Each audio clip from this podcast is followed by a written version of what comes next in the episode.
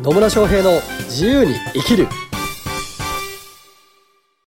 始まりました。始まりました。イエーイ。野村翔平です。マリリンです。今日も野村とマリリンがビジネスなんかのね役に立つようなことだったりとか人生の役に立つようなことだったりとかを、はい。ただ思いつくがままにつれづれなるままに語っていくというそういう時間がやってまいりました。やってまいりました。はい。前置きが長いっつってね そして今日のテーマは？今日のテーマはですね、はい。これもね私聞いてきたんですよ。聞いてきたんですはい。あのなんかね困ってることありませんか？ってね。はいありませんか？ってね。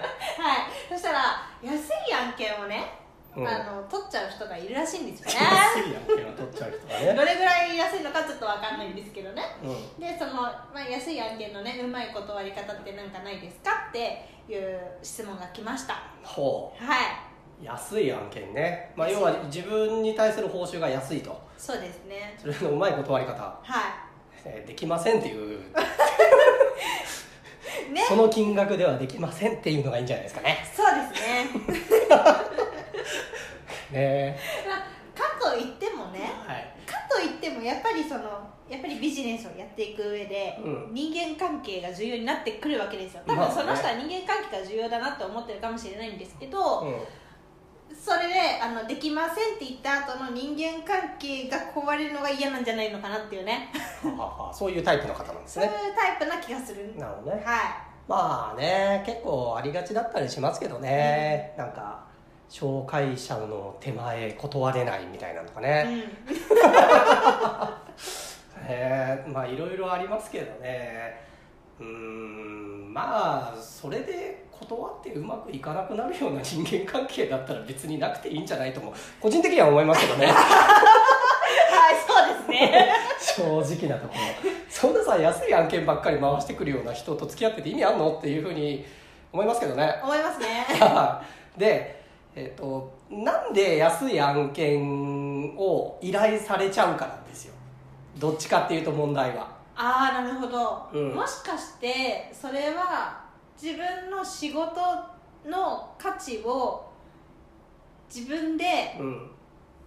えっと認められてないとか、うんうんうん。まあそれも一つあるでしょうね、ううん。うん、自分まあ自分のね仕事こんだけの価値があるだから単価これぐらいですって本来だったら言えるはずなのに、んうん。それがちょっと認めきれてないから本当はこれぐらい欲しいんだけどやっぱこれぐらいでもやんなきゃなみたいな のもあるかもしれないですね。そうですね。あともう一つ思いつくのはうん。うんとなんだろうな。安いけどやっぱり自分の生活とかもあるからそれを優先順位で考えてしまうとこれも取ってしまった方がいいかなみたいな、うん、っていうこともありえますよね、うん。そう。だからいわゆる目先の金にね 目先の金が欲しくて やっちゃってるっていう可能性だってありますよね、はい。まあ、この方の場合のがどうなのかっていうのははっきり分かんないですけど、うんうん。そうそう。まあ分からなくもないですよ。やっぱり生活があるからね生活費稼ぐためにもそれも取らなきゃみたいなね、うんうん。目の前にある、ね、数万円欲しいみたいなのも まあ分かんなくはないけどでもそれその案件を取るうまあ多分この方の場合自分でサービス提供されている方ですよねきっと。そうですね。案件っていう言い方だから。はい。でそうなってくると要は自分の時間取られるんですよ。うんうん。仕事取った後もね。うん。うん、でそれが本当に見合ってんのかっていうようなところは考えておいた方がいいかなと思います。そうですね。うん。あとはその人との人間関係を続けたいのであればここまではこれこの金額でやりますっていうことを言ってしまうかですよね。そうですね。そう。だから自分の単価だったりとか、まあ、金額感っていうのがちゃんと相手に伝わってないっていううん。ことだと思います。でまあねビジネスやってるとなんか初期の頃って安くてもいいから仕事欲しいみたいなんでやっちゃうじゃないですか。やっちゃいますね。やっちゃいがちなんですよ、はい。で相手はその相場感のままいるっていうことだってありえるんですよ。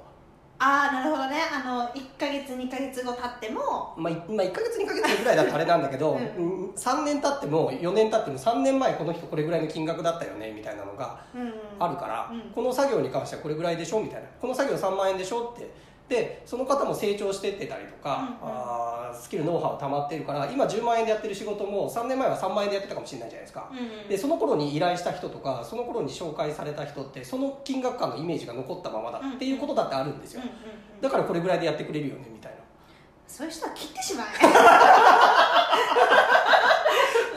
そう。で何が問題かって結局自分とかこれぐらいですよとかね、うん。で提供してる価値はこれぐらいですよとかっていうのをちゃんと伝えられてるのかどうか。そういうポジションとして人と関わってるのかどうかなんですよ、うんうんうん。確か普段からあーそういうふうに要はいわゆる安請け合いとかしちゃってるキャラになっちゃってると、うん。だってそういうやつだよねってなっちゃうじゃないですか、うんうん。でそうじゃなくて確かに昔はそうだったかもしれないけど今の私はこういうあの価値付加価値の高い仕事しかやらない人間なんですっていうようなポジションにシフトしていくあのシフトしていくというかねそれをちゃんと伝えていくっていうことが重要だと思いますね、うんうんそうだからこの方の場合安い案件でうまい断り方って言ってるから本当は断りたいわけじゃないですか。そうですね。本当はね。だからおそらくも本来だったらもっと単価の高いものだったりとか付加価値の高いものが提供できるのに、うんまあ、昔ながらの付き合いでとかっていうのでうんなんかその関係性が壊れちゃうんじゃないかなと思ってるだけだと思うんですよ。うん。でも人間はね変わっていくんです。そうですね。自分もそうだし他の人だってそうだし変わっていくんですよ。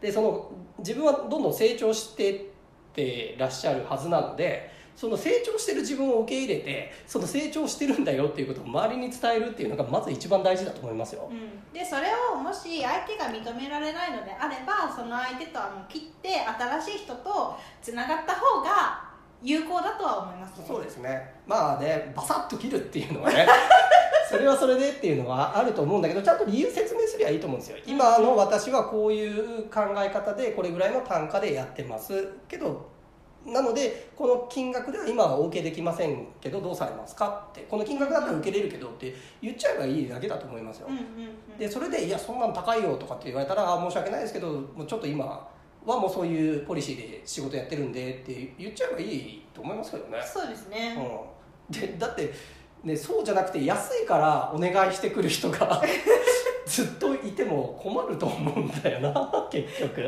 確だからまあねマリに最初に言ってもらったようにこう自分の本当の価値とかね提供できる価値っていうのを本当の意味で自分がこう納得してというかね受け入れてそれをちゃんと周りに伝えるっていうのがね重要だと思いますよ。はい。うん。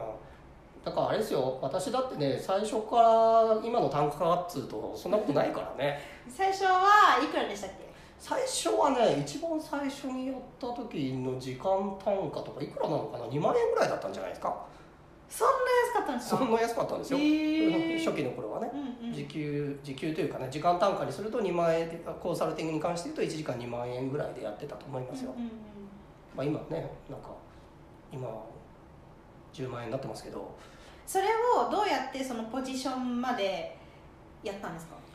と、まあ、最初の頃って実績がないわけじゃないですか、で実績がないけど、まあ、これぐらいはできるだろう。この、まあ、結局お金って何かっていうと価値に対する対価なので、その価値最初の頃ってまだその価値を100%の自信を持って、ね、言えないわけですよ、うん。こういう成果が出ますっていうことは、エビデンスがないので証拠がないので言えないんですけどでもまあ自分自身でいくと2万円だったらめっちゃ安いし いやもうめっちゃ安いし絶対それだけの価値は届けられるっていう自信を持ってる金額から始めたんですよ、はい。ね、でやっていくとこうクライアントさんが実績出してくれたりするわけですよ、うんうん。でそうするとああ自分がやってることでこれだけ、ね、売り上げが上がったんだなっていうのがどんどんお分かってくるのでだとしたらもっと単価上げてもいいよねっていう感じで徐々に上げていったって感じですね。なのでまあ、やってで自分が提供した、まあ、クライアントさんの成果を見てじゃあこれぐらいの金額の価値があるよねっていうのをうん。本当積み上げていったっていう感じなんですよね、うんうんうん。でね別にいくら払おうがうん。それの対価がちゃんと入ってくるんだったら別に構わないわけじゃないですか、うんうん確かに。クライアントさんからするとねなので、まあ、そうやってね、えー自分の価値をいかに上げていくのかっていうところ。でそういう人間なんだっていうポジショニングだったりとかあるいはそういうふうな情報発信をしていくっていうことも大事だと思いますよ。はい。ね。なのでうまい断り方そんな金額じゃできねえっつって。言ってしま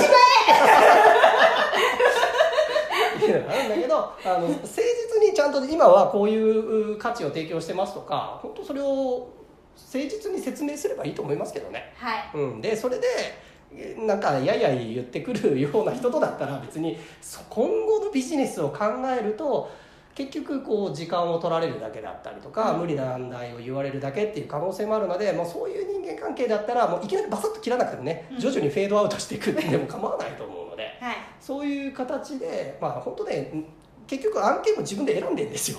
だから 選んでるのでこれはやるこれはやらないっていう明確な基準で作っ明確なというかな基自分なりのご自身なりの基準作ってこの金額単価以下だったらやらないとかっていうのを作ってでそれはこういう理由だからですっていうのを自分なりにね確立すればいいと思いますよ、はい。うん、であとはもう誠実に伝えればいいと思います。そうですね。はい。はい。ありがとうございます。というわけでね、えーそんな感じで断っていただければと思いますっていう。